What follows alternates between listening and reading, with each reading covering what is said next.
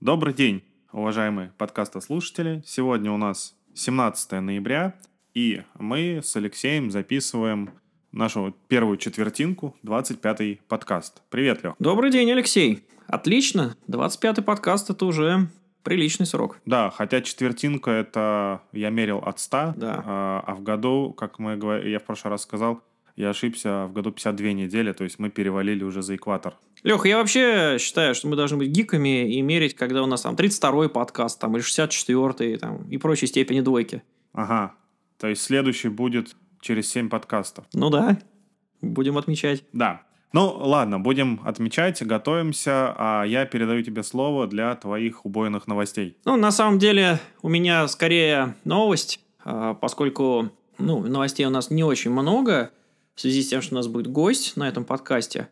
А моя новость будет продолжением продо- э, прошлого подкаста, где я рассказывал про наше партнерство с компанией Abdom и про то, что можно теперь брать и создавать приложение без э, написания кода по факту и добавлять туда наш SDK.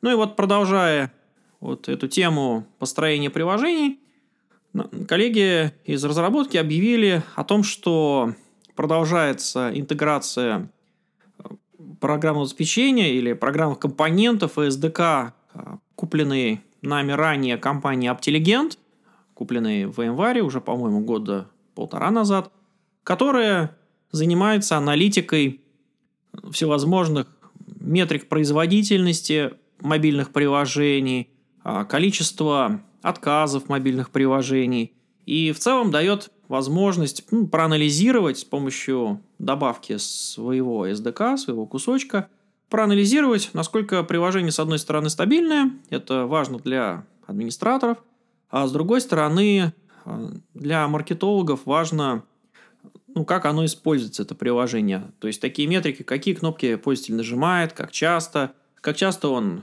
изучает какие-то там информационные страницы, которые дает приложение. Вот это все было раньше в составе Aptelligent, сейчас коллеги из разработки потихоньку добавляют этот функционал в общий так называемый Workspace ONE Intelligence, и сейчас вот появился отдельный некий бандл или отдельное предложение, которое называется Workspace ONE Intelligence for Consumer Apps. Ну, там так и написано Former Aptelligent, то есть бывший, бывший SDK Aptelligent, сейчас вот переименовали, переделали его и добавили вот состав общего Workspace ONE Intelligence. Ну, в принципе, эта аналитика остается пока что облачной, э, потому что движок анализа статистики располагается в облаке Amazon. Но я вот объяснял, что это, наверное, связано с использованием мощностей таких э, суперкомпьютеров, как IBM Watson, для того, чтобы анализировать тренды, делать какие-то прогнозы на основе статистики. Ну и вот у нас был ряд э, дискуссий с заказчиками на предмет безопасности передачи в облако статистики для замера вот, вот этих вот всех э, трендов, для того, чтобы прогнозировать, для того, чтобы смотреть. В принципе, вот эта статистическая информация, она либо ну, весьма нейтральна с точки зрения там, персональной, персональной информации, там ее нет, либо если персональная информация там попадает, то ее, как правило, можно обфусцировать. И на этот счет у, в есть некая команда, правда, пока вот с ними диалог я еще ну, только налаживаю. Это команда безопасности облачных сервисов, которая занимается, э, из, ну, в общем-то, взаимодействием с заказчиками, объяснением, что именно передается в облако. Вот в связи с этим хотел рассказать про ну, несколько смежную область. Это так называемая подписочная модель, по которой можно получать э, программное обеспечение Workspace ONE, то есть э, бывший AirWatch и в том числе Horizon. Э, ну, предполагает подписочная модель, которая вот появилась у нас сравнительно недавно, что программное обеспечение стоит локально у заказчика, стоит оно в on-premise, но заказчик платит примерно как за облако. То есть он платит не полную стоимость лицензии сразу, а некую рассрочку на несколько лет оплачивает постепенно. Вот э, в случае с подписочной моделью... А, да, Леш? Леха, чем это отличается от существующего типа? Это, то есть, получается, не perpetual лицензия? Да, это получается именно похоже на cloud лицензию, то есть похоже на, как это оплачивается в облаке там с течением там, каждый год, насколько я понимаю, или там может быть, даже меньший период времени оплачивается. Слушай, а с точки зрения лицензирования, вот э, у нас же лицензии у VMware э, выдаются на продукт, и как бы они бессрочные. Там только обновляется подписка угу, и поддержка. Все правильно. Вот с, с этой точки зрения, если он премис установка продукта, получается, используется какая-то специальная версия лицензии, которая, ну, типа триалки, ограничена по времени или как? Ну, ты же понимаешь, что у нас э, такие бизнес-критичные в особенности продукты, они не отказывают в работе, ну, или максимум переходят в некий редонный режим в случае, если триальный период заканчивается. И здесь, получается, с точки зрения использования продукта, ну, оплата идет там каждый какой-то период времени, с точки зрения его использования – в случае, если истекает период, ну, я так понимаю, какой-то там еще плюс там месяц дается, то, в общем, происходит то, что происходит, когда реальный ключ заканчивается. Ну вот. Но вот в случае с Horizon есть некая разница. На самом деле, вот в случае с AirWatch там, а, поскольку AirWatch изначально продукт как в облаке, так и в on-premise по своей сути работает очень похожим образом, поэтому там вопросов меньше возникает, там, в принципе, все концентрируется вокруг аккаунта пользователя, ну, вернее так, аккаунта организации в облаке э, Workspace ONE, и там идет подсчет, сколько лицензий он использует, в реальности сколько устройств ему подключено, а передает эти данные специальный сервис, который называется GEM, который встроен в AirWatch по умолчанию. Вот в Horizon такого подобного сервиса не было раньше. Он целиком, ну, я сейчас говорю, конечно же, про классический Horizon, который в on-premise ставится, он изолированный. И вот такой сервис к нему добавили а, в связи с появлением подписки. Называется он Horizon Cloud Connector, ну, видимо, по аналогии с AirWatch Cloud Connector. Это appliance, который устанавливается в инфраструктуре и линкуется к брокеру. И вот э, этот appliance собирает информацию с брокера и передает ее в облако. Причем, что интересно – а, ну, я так понимаю, что коллеги решили не заморачиваться. Дело в том, что есть у нас, в принципе, облачный Horizon, и у него есть такое понятие, как э, Horizon Control Plane, то есть э, некий пульт управления Horizon, в котором видно, сколько лицензий, в частности, э, используется заказчиком. Также там находится, насколько я вот видел из маркетинговых материалов, это сервис Horizon Intelligence, то есть, опять же, аналитика Э, по работе Horizon. Это будущее, я так понимаю, замена Verialize Operations for Horizon кусочек. Э, по крайней мере, статистика собирается очень подробная. И вот я бы сказал, что она мало уступает тому, что собирает вот этот модуль для Verialize Operations. Но пока вот я вижу некое дублирование присутствует. Ну вот, и вот когда сделали Horizon Cloud Connector, то, видимо, стали повторять архитектуру Horizon Cloud, то есть э, решено было так, что в подписочной модели у нас Horizon находится у заказчика, он не находится в облаке, это важно еще раз подчеркнуть, но при этом у заказчика появляется аккаунт, который фактически представляет собой э, Horizon Control Plane. Ну, видимо, он может быть как-то обрезан по функционалу, а может быть и нет. Дело в том, что пока я вот в живьем еще это, это не видел, но, тем не менее, Horizon Cloud Connector, он передает, точно так же, как вот облачный Horizon там передает а, о себе некую статистику, передает о себе лицензии, точно так же Horizon Cloud Connector – это такой же модуль.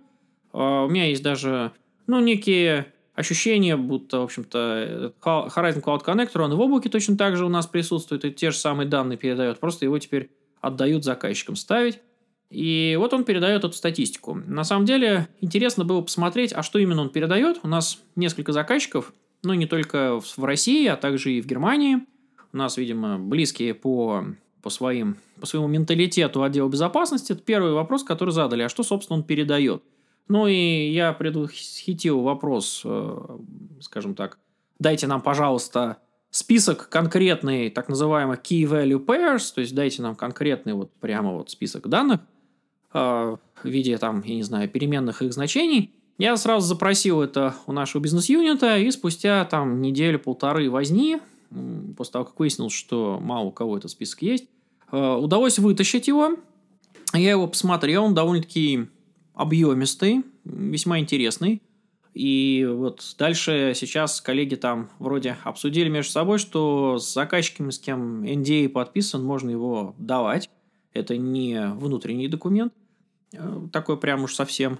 Вот, и вот в этом списке, ну, по сути, это экселевая табличка с данными и с некими комментариями, что там передается, и примеры там значений. А, там большое количество значений в стиле какая раскладка у пользователя была включена, когда он подключился, каким протоколом он подключился, какое разрешение экрана было, когда он подключился, а включен или выключен звук был, там какие настройки кодека Horizon были, когда он подключался. Ого, а это для чего такое количество большое метрик? А потому что на том конце, на том конце у тебя uh, Horizon Control Plane и Horizon Intelligence. Я тебе еще раз говорю, то есть там дэшборд у администратора, и там есть две цели. У тебя есть цель посчитать лицензии, а вторая цель у тебя посчитать, насколько у тебя качественно и хорошо работает Horizon. Поэтому по умолчанию Horizon Cloud Connector передает информацию статистическую по протоколам, по настройкам кодеков, много чего. Единственная настройка э, персональная, которую я там нашел, это передача юзернейма, но в настройках Horizon Connector, Cloud Connector есть э, некий пункт, который вот в Excel документе отдельно это закомментировано, что там такой пункт есть, который позволяет э, включить обезличивание юзернейма, ну, поскольку это близкое к перс-данным значение, видимо, и в таком случае а, перед передачей данных из LDAP директории, из Active Directory, у тебя происходит хеширование и передается только хэш. Ну и таким образом у тебя получается некий идентификатор, который, с одной стороны, не меняется, с другой стороны, уникальный, благодаря, в общем-то, а, однонаправленной функции хеширования. Вот, и все остальное окружает этот идентификатор, что вот там некий ID подцепился с таким-то качеством, там с включенным или выключенным звуком, с передачей файлов, там с передачей клипборда и так далее, и так далее. Вот это все поднимается, у тебя две основные, ну, два основных типа метрик. У тебя метрики, в общем-то, основная простая, это сколько лицензий у тебя используется, и, в общем-то, насколько у тебя активна твоя ферма. Это важно с точки зрения как раз лицензирования подписочного. А вторая часть метрик – это метрики качества, которые можно посмотреть. В общем-то, отсюда получается, что, ну, на мой взгляд, если с той стороны выдается такой дэшборд, то вроде как э, это некий бонус, который заменяет э, наличие Verialize Operations for Horizon плагина, ну и, соответственно, самого appliance Verialize Operations, который занимается аналитикой работы VDI фермы. Вместо этого у тебя вот такая же, такой же движок, находится в облаке, который помогает тебе, в общем-то, проанализировать, как у тебя все работает. Вот, так что довольно-таки интересная схема. Ну, ссылочку на Horizon Cloud Connector там, на нашу документацию я там приложил.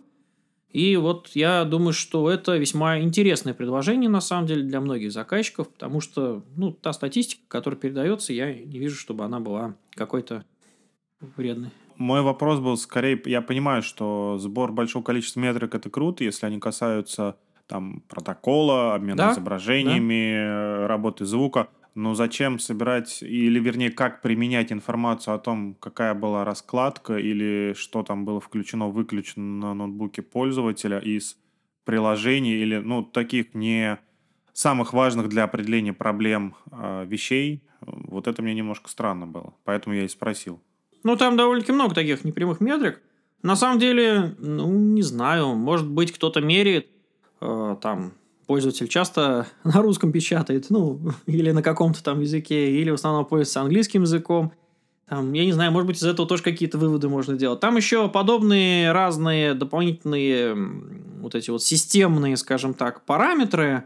А, их довольно-таки много. Я просто один из таких запомнившихся. Там еще, э, соответственно, такие вещи, как э, сколько памяти свободно занято на рабочем столе VDI пользователя. Это, понятное дело, важно, насколько он постоянно загружен. Вот. Э, насколько часто используется FN, F кнопки на клавиатуре, там F1, F2 и так далее. Это типа насколько пользователь продвинут или нет, и переключать ли его сразу на вторую и третью линию? Ну вот я не знаю, какие здесь на самом деле вопросы можно к этому задавать, но я думаю, что, видимо, можно. Ну, кстати, да, было бы прикольно прогнать через какую-нибудь систему аналитики и посмотреть, что какие зависимости могут быть найдены здесь. Да, ну тем более, я так понимаю, по облачному вот этому сервису, который собирает это все хозяйство, там на бэкэнде, я смотрю, находится Cassandra. Ну, может, некоторые знают, это NoSQL база, которая это собирает, которая позволяет быстро эти данные искать, находить, там, делать по ним некие срезы. Вот. Э, ну и, в общем-то, используется для всевозможных задач машин э, learning, там, data, data warehouse, там, и так далее. Ну, то есть, строить аналитические всевозможные отчеты. Так что, видимо, какие-то вопросы можно задавать по этим данным. Что у тебя, Лех, интересного? А, смотри, у меня тоже сборник а, таких, наверное, не and bytes, как у тебя, а, а не, небольших коротеньких новостей, а, потому что, как ты сказал, мы приложим интервью, как мы обещали на предыдущем подкасте, интервью с а, человеком, побывавшим на VMworld. Чуть-чуть попозже про это расскажем. Вот, а я расскажу, что, э, что нового с моей стороны. Ну, во-первых, э, теперь Cloud Native Applications, я не знаю, такой некоторый ребрейдинг произошел, они будут называться Modern Apps. То есть современные приложения, под этим термином будут пониматься все, что касается именно вот не монолитных, не клиент-серверных приложений, а все, что будет касаться микросервисной архитектуры, работы с контейнерами – а, и новых подходов, которые, в принципе, в программном обеспечении сейчас есть. Ну и понятно, что VMware занимается в том числе и а, разработкой решений для помощи разработчикам, для DevOps и работы с контейнерами в частности. Соответственно, а, для VMware произошел вот такой внутренний ребрендинг. Ну и сейчас наши пользователи, наши заказчики будут слышать именно этот термин. И в связи с этим а, произошли некоторые изменения, и вот ты, помнишь, говорил там и про дом, и мы уже затрагивали а, терминологию типа serverless. Все больше и больше, мне кажется, пошли вот а, в сторону а, следующего шага, такого, наверное, прыжка, который происходит периодически с точки зрения разработки софта. Я поучаствовал в одном там из внутренних э, вебинаров по поводу serverless архитектуры – где показывали решения и у Google, и у Amazon, и у Azure, ну, как примеры решений serverless. Ну, и у нас частично в Virtualized Automation такие решения есть. Это, на самом деле, достаточно интересный а, новый подход к разработке программного обеспечения. И идеология вот Modern Apps, она направлена в том числе и на serverless. То есть это приложение следующего дня, и VMware будет заниматься в том, чтобы создавать платформу для создания, управления и исполнения а, таких приложений в том числе. А, в связи с этим также а, объявили о а, ну, таком сервисе, наверное, предложении, которое а, позволит упростить а, заказчикам переход, а, ну или просто внедрение контейнеризации, внедрение кубернетиса а, на базе Essentials PKS – Э, и э, некоторый сервис, который позволяет э, ну, компании VMware, специальный отдел внутри компании VMware, оценить, что есть у заказчика, посмотреть, какие приложения есть, как они работают, какие решения вообще используются, вообще зачем это все используется, ну и помочь перейти к новому светлому будущему, вот к миру именно контейнеризации, к миру кубернетиса, к тому, куда все идут.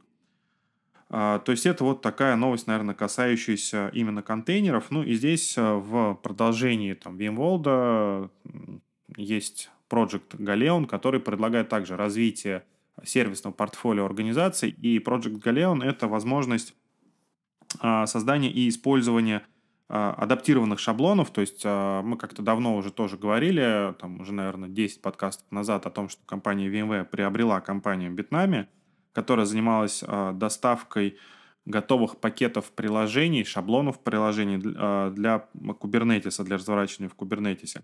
Э, и там на текущий момент э, там практически две сотни различных приложений, enterprise приложений, они вот запакованы и предоставляются э, заказчику в виде вот таких готовых пакетов.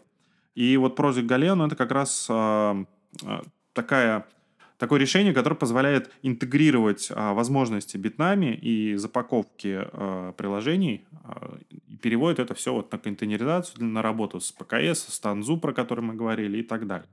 Леха, вот у меня такой вопрос, а, может быть, ага. ну, довольно-таки горячий, я знаю, его внутри компании обсуждают, но тем не менее, какие твои мысли? А, будущее в январе с Kubernetes. Это обозначается как вот проект Pacific, проект Anzu. А еще у нас сейчас есть ПКС. Угу. А, а еще у нас есть VMware Integrated Containers, который там первый появился, и тоже он есть действующий. Вот все-таки что такое будущее в VMware с Kubernetes? У нас три продукта, которые вот под это подпадают. Что все-таки здесь подразумевать? В сфере Integrated Containers начнем с самого младшего продукта, который всегда был бесплатным и входил э, в сферу и изначально родился из сферы, это был продукт на попробовать. А, то есть познакомиться людям, что такое контейнеры вообще, и он был актуален какое-то время назад, когда а, только зарождалось направление DevOps, а, разработчики только знакомились с этим и так далее. То есть это была возможность развернуть на базе сферы один, там, два контейнера. Но когда контейнеров стало много, и когда получилась ситуация, что контейнерами нужно управлять, ну, родился, естественно, вот тот самый Kubernetes, который мы все знаем – а дальше нужно было придумать что-то хорошее для управления самим кубернетисом. А, ну и, соответственно, появился в январе ПКС, а, Танзу и так далее. На мой взгляд, ну и насколько я слышу, ну, в сфере Integrated Containers а, через какое-то время будет End of Life, то есть, мне кажется, по-моему, даже в следующей версии сферы, но это нужно уточнить, это мы расскажем, как только сами сможем об этом говорить, но в следующей версии сферы в сфере Integrated Containers, по-моему, уже даже и не будет. Э, хотя, повторюсь, здесь надо уточнить. Дальше семейство ПКС, а, по-моему, там я видел где-то информацию о том, что оно переименуется, ну и будет все просто называться под единым брендингом Танзу. Потому что, естественно, внутри компании не нужно иметь несколько различных решений, которые выполняют одно и то же. Все верно. Потому что ну, это лишние, лишние силы тратить на разработку. Поэтому для управления э, инфраструктурой Kubernetes будет э, проект Tanzu, а, внутри которого есть ну, подпроекты или подразделы. Это, соответственно, Tanzu Mission Control, то есть это control plane для управления различными установками Kubernetes из единой консоли. А, это Pacific, это интегрированные контейнеры внутрь гипервизора. А, ну, опять же, там технические детали, как это будет работать, я, честно говоря, вот на низком уровне сам еще не экспериментировал, не ставил, не пробовал. А, но здесь вот я отмечу о том, что раз уж мы стали про а, управление там даже кубернетисом в различных облаках говорить, а, вот мне интересным стало то, что на VMworld новый термин, наверное, ввели такой. Я вот на своих слайдах иногда там рассказываю эволюцию инфраструктуры, ну и эволюцию, естественно, приближенную компании VMware – о том, что сначала появился гипервизор, потом, как называлась, Лех, версия 2? Кого? Гипервизора? Ну, инфраструктуры, то, что VMware представляла, называлась Virtual Infrastructure. Да, был такой. Следующий этап — это Software Defined Data Center. И вот э, долгое время не было термина для новой версии, вот дата-центра такого виртуального. И мне очень понравилось, э, назвали его Meta Cloud. То есть, э, видимо, это какое-то объединяющее все облако, э, где сверху облачные сервисы VMware, есть э, дата-центры э, как он-премис, э, так и облачные, так и дата-центры на границе, на Edge, есть облачные э, дата-центры у провайдеров, и, и все это объединяется при помощи виртуальной облачной сети. А, ну и, соответственно, управляется вот из единой консоли, и все вот это называется Cloud. Соответственно, вот а, идет по этой же точной идеологии с точки зрения контейнеров. То есть а, сами установки Kubernetes могут располагаться как он-премис, а, они могут располагаться в облаке, они могут располагаться у провайдера, они могут располагаться где угодно, могут быть там в нескольких дата-центрах и так далее. Но единая консоль управления ресурсами и установками Kubernetes, она происходит через Tanzu. Соответственно, вот, как мне кажется, это будет ну, вот такой следующий этап развития контейнеров, когда сначала такие вот островки возникали от различных технологий, ну, вернее, как технология-то одна связана с контейнером, такие вот островки а, экспериментов с этой технологией, заигрывания с этой технологией, а теперь это все объединяется под единой крышей. Потому что, ну, ПКС фактически он дает возможность развернуть он премис Kubernetes, но это все равно один из видов Kubernetes, который можно подключить также в Танзу. Так что, скорее всего, это все под единым зонтиком Танзу э, сольется и будет работать. Э, я думаю, что я, скорее всего, на следующей неделе или через неделю подробнее расскажу, потому что мне дали доступ к бета-версии Tanzu Mission Control, я смогу там понажимать кнопочки, посмотреть, как это выглядит вживую, поэкспериментировать э, с тем, э, что, что мы предлагаем заказчику. Из э, других таких, ну, тоже апдейтов небольших я хотел э, обозначить достаточно интересную вещь. Э, GSS, то есть Global Support Services, выровняли часы работы по всем странам, и теперь они составляют с 8 утра до 6 вечера по локальному времени. Причем э, это работает для всех типов продуктов, для on-premise, для SaaS, для тех, кто использует гибридные облака и так далее. То есть это все э, независимо от того, э, где находится заказчик, вот это обычные часы работы, ну, обычной поддержки, и это начинает работать со 2 декабря. Соответственно, если там, северите один кейсы какие-то, то а, они выходят там на первый план, ну и освобождается время, потому что, ну, не секрет, что иногда а, кейсы перебрасывались а, на там, поддержку в различных странах, там, то есть у нас основная поддержка, ну, это тоже не секрет, сидит в Ирландии, в Корке, но иногда, когда нужен следующий уровень поддержки, она переключается и на разработчиков, ну и чтобы вот осуществлять более правильно, наверное, с точки зрения заказчика и более удобно с точки зрения заказчика кейса, то вот рабочие часы поддержки, которая осуществляется локально, вот я обозначил, как она будет а, работать. Но а для Severity 1 24 на 7 здесь ничего не меняется. То есть это касается кейсов более низкого уровня, когда случилась какая-то проблема, но она, возможно, не критична, и заказчику там, может быть, что-то нужно подсказать или помочь решить какую-то а, несерьезную вещь. А, я на самом деле на следующей неделе, э, Лег, буду в командировке. А, как раз поеду знакомиться с тем, как работает наша поддержка изнутри. Так что, если есть у тебя вопросы или у наших слушателей есть вопросы какие-то к э, Global Support Services VMware, обязательно задавайте. Будет возможность поговорить напрямую с людьми, которые и осуществляют эту самую поддержку. Я сейчас, Леха, думаю о том, что вот это ты просто про поддержку явно не Workspace ONE говоришь, которая в первой линии находится в Бангалоре. Так ты куда там едешь? Расскажи. Я еду не в Бангалор, я поеду в Ирландию знакомиться с поддержкой.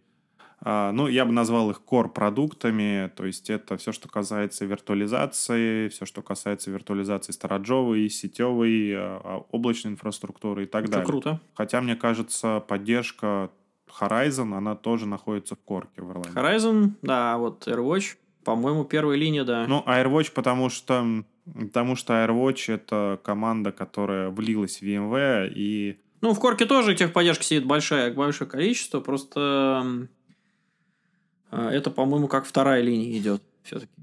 Вот. А первая линия э, изначально вот в Мангаоре находится, у AirWatch. Ну, возможно, ну, да. возможно. Моя, наверное, э, предпоследняя новость о том, что а, стандартная редакция Verilize Automation прекращает свое существование с 2 декабря 2019 года, а, и все, у кого стандартная редакция, могут, а, ну, ее больше, вернее, как, э, стандартная редакция больше не будет, она будет недоступна для покупки, сам продукт будет поддерживаться до 2022 года, до апреля. Вот. А если сейчас у заказчиков э, есть Verilize Automation именно стандарт редакции, то э, ну, есть некоторые варианты. Есть вариант оставаться на стандарт редакции. Есть вариант апгрейдиться до Advanced редакции. Э, там нужно ну, смотреть, э, как, как это происходит, там, потому что есть разные лицензии по оси или по ПЛУ. Есть некоторые промо, но это все нужно с аккаунт-менеджером Э, естественно, решать, который подскажет и поможет э, осветить вот эти вот пути поддержки. Ну, здесь вот я только говорю о том, что, ну, вообще, на самом деле, в стандарт редакции это самая базовая редакция Automation, которая, ну, практически ничего не умеет. Поэтому, видимо, посчитали, что она не очень актуальна заказчикам и решили ее закрыть. Ну и последнее, что я хотел сказать про облачную платформу, но облачную платформу с точки зрения NFV, то есть того, что э, есть для телеком-заказчиков. Э, новость такая, что э, VMware заключил очередное партнерское соглашение, и на этот раз с командой Nokia. Nokia является одним из э, там, топовых производителей программного и аппаратного обеспечения для телеком-операторов. И вот э, очень интересно, что последнее время, э, Лех, мне кажется, мы в каждом подкасте, ну или через подкаст говорим о том, что VMware заключила партнерское соглашение еще с кем-то.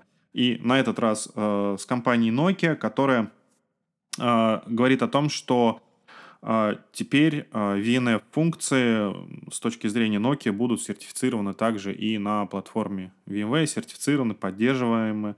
А, и есть, а, соответственно, список этих VNF-функций, которые а, будут поддерживаться на платформе VMware. То есть очень здорово, что очень многие компании поддерживают свои решения на платформе VMware. Как ты помнишь, и некоторые даже вот там типа Oracle меняют свою политику лицензионную. Причем совсем недавно они поменяли-то.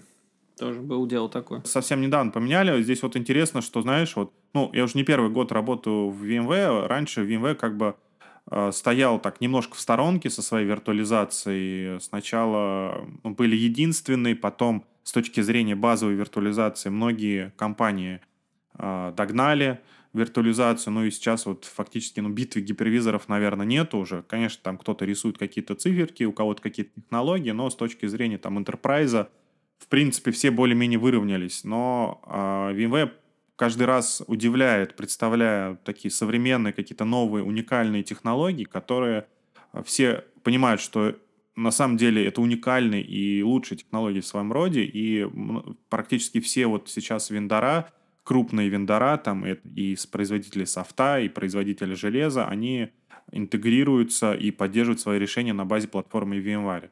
То есть вот это вот очень такое направление очень, очень крутое, мне кажется. Ну, за 20 лет уже пора выйти, так сказать, на уровень зрелости такой. Вот, и узнаваемости на рынке. Так что это хорошо. Но, слушай, насчет узнаваемости ты сказал интересно. А, вот, как, когда я говорю, когда кто спрашивает, где я работаю, обычно компанию VMware никто не знает. Все знают там Microsoft, ну, Apple, естественно, какой-нибудь, даже Oracle знают, а вот компанию VMware почему-то почему-то мало кто слышал про нее. Ну, на самом деле, потому что продукт, э, скажем так, C2B, или как он там, B2C, фактически один. Это VMware Workstation, VMware Fusion, поэтому и, и тот используется только людьми продвинутыми, которые знают, зачем он им нужен, как правило. Поэтому и узнаваемость не такая высокая. Вот. Мне так кажется, по крайней мере. Возможно, возможно. Хотя, с другой стороны, в европейских аэропортах я очень часто вижу рекламу VMware на э, экранах. Ну, ты же понимаешь, что уже у людей адаптировался такой зрительный фаервол, который там фильтрует все, что там, всякие баннеры, что в интернете, что, что на стенах в аэропорту. Поэтому это не значит, что эту рекламу так активно смотрят. Вот. Я тоже вижу там баннеры Accenture, например. Ну вот, ну... Я думаю, что типичному э, консюмеру мало что говорит слово Accenture. Ну да, ну да.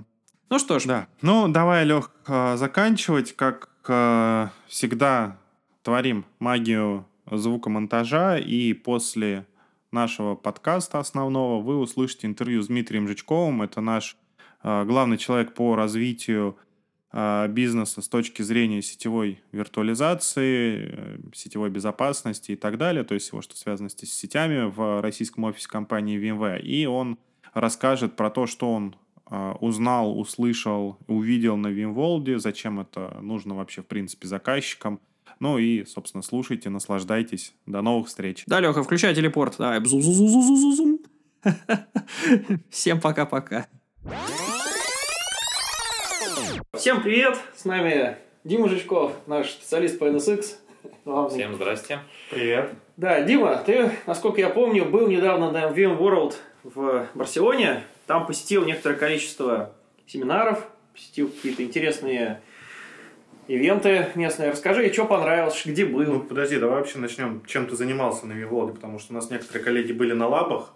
Да, хороший вопрос. А, дело в том, что сессии я посетил не так много, как хотелось бы, потому что Основное время ушло на встречи с заказчиками и на работу над текущими проектами. Я в основном посещал сессии General Session.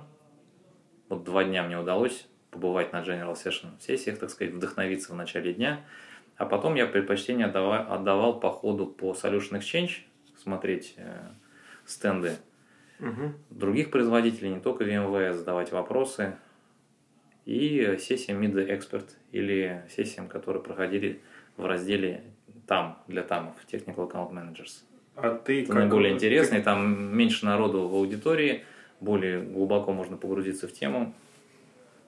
А ты как, ну, как кто вообще на VMworld присутствовал? Потому что, ну, как я говорил уже, есть некоторый лабстав, есть люди, которые стоят на бусах, на стендах. Но я как, как сотрудник VMware, как менеджер по развитию бизнеса. А, ну, то есть ты так вот по, по своей программе, да? Да, то есть я по своей программе, у нас был нек- некий набор запланированных сессий а, с рядом заказчиков, а, встречи с партнерами, ну и параллельно я ходил на те сессии, которые мне показались Мгм. наиболее интересными. вот, Они, по-моему- конечно же, все касались именно NSX, безопасности, виртуальных Да, вот это ты правильно сказал, мы же тебя не представили.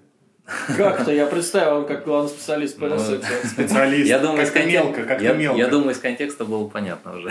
Да, из контекста было понятно. А ты посещал какие-нибудь технические сессии или ходил только по таким, по общим? Я посещал э, глубоко техническую сессию по Пацифику. Это Kubernetes, встроенный в гипервизор, в гипервизор. То есть была сессия Mid Expert. Задавал очень много вопросов, связанных с сетевой составляющей, чем вызывал неудовольствие людей, которые должны были на них Ну, вот это вот самое интересное было, потому что на американском Виволде вот наш бывший коллега Александр Пыльнев рассказывал, что он прям ходил к продукт менеджерам спрашивал, ну, про автоматизацию, спрашивал, что там Вера восьмом, а, как дальше жить с текущей ситуацией, с невозможностью миграции и прочее. Вот такое ощущение, что ты примерно те же вопросы задавал.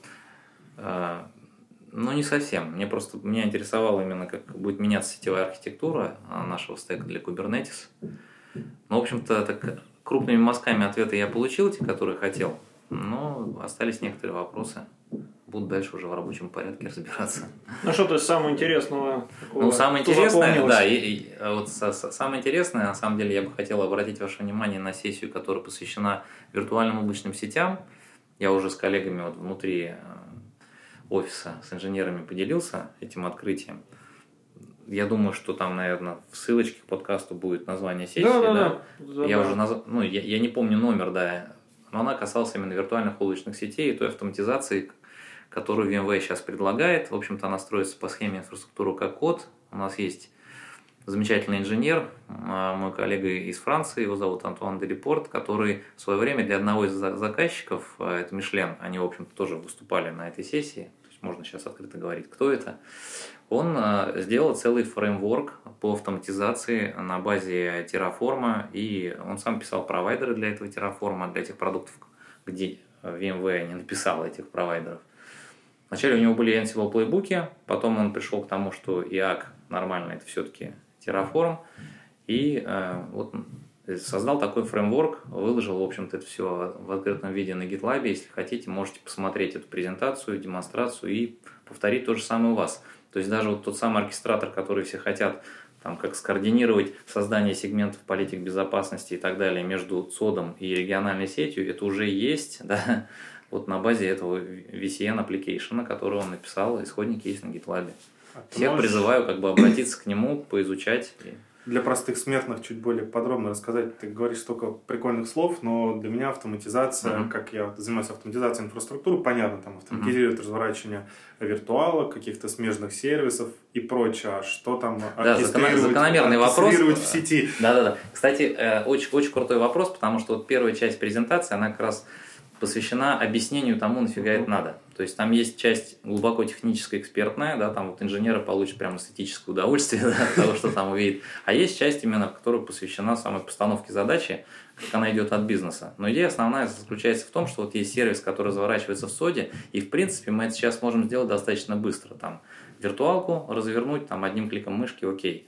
Какое-то окружение под нее создать при помощи всех вот этих программных сетевых конструкций внутри NSX тоже можем, внутри ЦОДа, не проблема. А вот пользователь же должен как-то достучаться до этого всего. И вот дорожки проложить для пользователя из регионального, а, ну, из региона, вот к этим ресурсам, причем как-то их там ограничить по правам доступа, да, там полосу зарезать для приложения.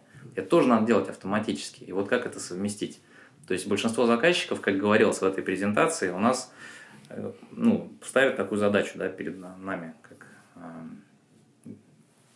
вендором, да, вот, окей, мы в ЦОДе что-то развернули, да, но зачем нам ваша автоматизация, если у нас настройка вот этих рельсов для пользователя занимает там несколько недель или месяц? Смысл? Нам надо, чтобы они быстро дотягивались. То есть все должно быть э, из, из одного окна, из одной консоли. И вот, вот виртуальная облачная сеть, идея заключается именно в том, чтобы создать этот зонтик, э, мостик между двумя мирами ЦОД и пользователи. Да, вот между ними находится региональная сеть. И синхронизировать настройку региональной сети и ЦОДа. То есть там настроить какой-то там сегмент, да, и, соответственно, этот сегмент уложить в какой-то VPN, который будет проброшен через региональную сеть. Это должно делаться автоматически. Ну, для этого есть API, для этого да, есть для продукт. Этого, совершенно верно, да. У нас есть э, продукт с открытыми API, но э, надо как-то правильно это все использовать и иметь некий, некий, некий изотик поверх. И вот э, в, в этой презентации там, в общем-то, сделана демка, да, на базе приложения, которое на GitLab выложено. То есть вы можете mm-hmm. просто взять его и использовать. Ну, я потом совет посмотрел, ролик в процессе дела там весьма удивился, я бы даже сказал, там, поднимал челюсть с пола, когда э, вот как раз Антуан там развернул одну и ту же инфраструктуру там из нескольких наших э, решений, в том числе там были замечены VeloCloud, был замечен Avi Networks в качестве балансировщика, был замечен Carbon Black, в качестве которого устанавливал, насколько... А насколько, вот он как раз устанавливал, насколько потенциально опасны угрозы там по некому списку и вскармливал в это Defense уже, который да. уже там политику некую устанавливал на базе того, что ему Black сообщил. И вот это все хозяйство он сначала развернул в облаке в январном, После чего сказал, а теперь я вот в качестве там следующего клика там нажимаю, чтобы это все развернулось на Kubernetes. И третьим кликом, чтобы это все развернулось на облачной инфраструктуре Amazon. А теперь давайте сравним, что у нас одна и та же политика в NSX, она одновременно отрабатывает сразу на всех трех инфраструктурах, условно говоря, потому что она типовая и ни к чему не привязанная. Вот это было, конечно, удивительно, скажем так мягко говоря. Да, да, меня тоже это очень поразило. Ну, настолько, пол... что я прям сразу же поделился То есть получается, что все равно два мира сетевых администраторов и администраторов инфраструктуры, они будут как-то параллельно существовать и не будет одной кнопочки автоматизации всего. Или это как-то встраивается в тот же automation, например? А, в наш продукт имеешь в виду? Да, да. Ну, то есть ты говоришь, что он Нет, создал здесь, здесь, да, здесь, здесь, немножко, да, здесь немножко другой подход, то есть э, здесь на, на базе конструктора. То есть мы говорим о том, что у нас есть открытый API, а, но чтобы не учить каждый конкретный API, это долго, да, и, наверное, не, ну, не имеет какой-то такой дополнительной ценности. А, можно использовать подход а, стандартный. Есть вот у нас Terraform, есть некий язык описательный да, того, чего вы хотите получить от вашей инфраструктуры, вы можете применять к разным ее блокам.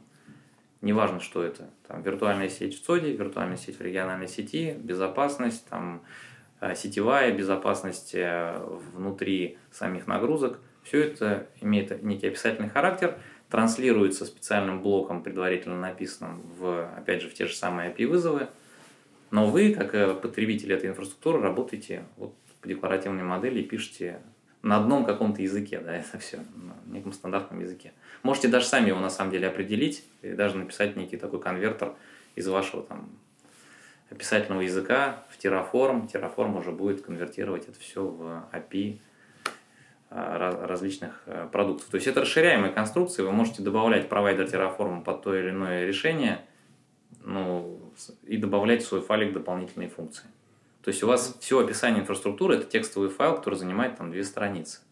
Две страницы это немало на самом деле, потому ну, что одна-две страницы. Если да. говорить о новом автомейшене, о восьмом, то там вот принцип инфраструктуры как код тоже, и описание YAML, когда он занимает больше, чем один экран, ты uh-huh. пока листаешь вниз, уже забываешь, о чем там написано сверху, тем более, что там ссылки uh-huh. из разных областей идут. А, так что это тоже достаточно ну, сложный да, подход начинается. Я согласен, да, везде как бы можно найти свои сильные и слабые стороны, но здесь идея была такая, что как нам сделать, с одной стороны, быстро а, там и agile, а с другой стороны минимизировать ошибки. Это можно сделать только если нормализовать вообще обращение ко всем API. Ну, да. Потому что если ты там, даже один человек да, знает там три API, он работает с одним, со вторым, с третьим, в четвертом он сделает ошибку. Да? А если их там четыре разных человека, один выспался, другой нет, да, опять же он сделает ошибку. А так у вас есть единое окно, один описательный язык, вероятность ошибки меньше. Идея такая. И дальше блоки подсасываются в виде как, ну, как конструктор. Ну, это да, именно как немножко такой open source подход, да, то есть мы выкладываем, по сути, вот исходный описательный код того же самого приложения, вот VCN App на GitLab. Пожалуйста, угу. скачивайте.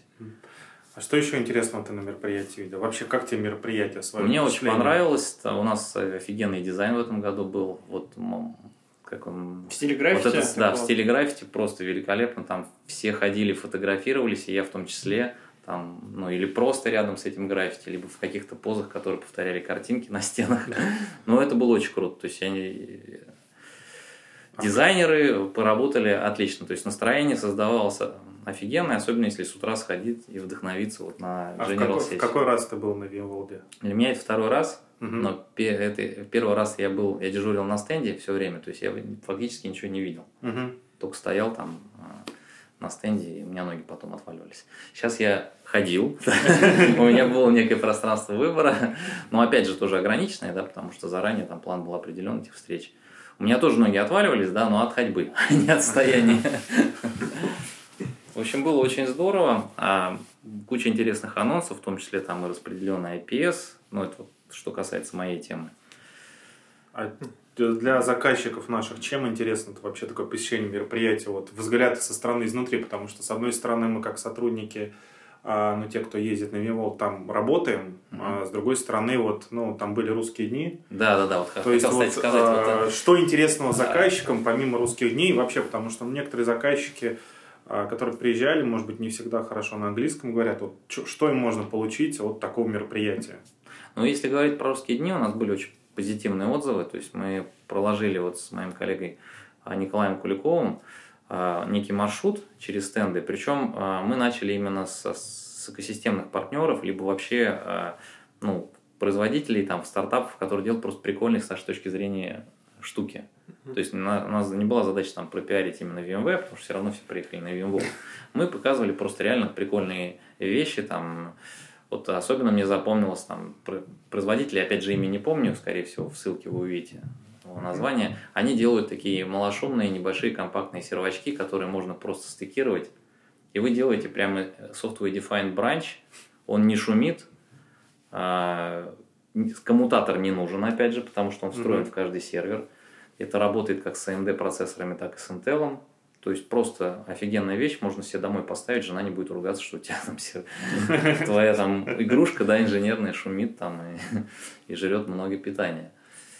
Ну и для прода, вот я опять сказал, полезная вещь. Потом мы смотрели интересные такие решения по оркестрации там гетерогенной именно физической фабрики, да, когда вот у заказчика есть набор там как бы коммутаторов разных производителей, они построили там разные элементы инфраструктуры, это может связано именно с, некой, с некой эволюцией да, там, развития сети, и возникает необходимость опять же управлять этой фигней, на базе вот целевой какой-то intent-based networking сделать, да, то есть выразить намерение, хочу, чтобы было там все хорошо и не ломалось, да, зафиксировать его, и чтобы система автоматически приходила вот в заранее запроектированное состояние. Вот архи... Там есть такое понятие, как вот архитектор определил, а уж там эксплуатация, если она что-то меняет, у нее есть некое, а, как сказать, вот в квантовой механике, да, там а, пятно, да, в котором они могут что-то менять, там вот этот туннельчик, а за него они выйти не могут.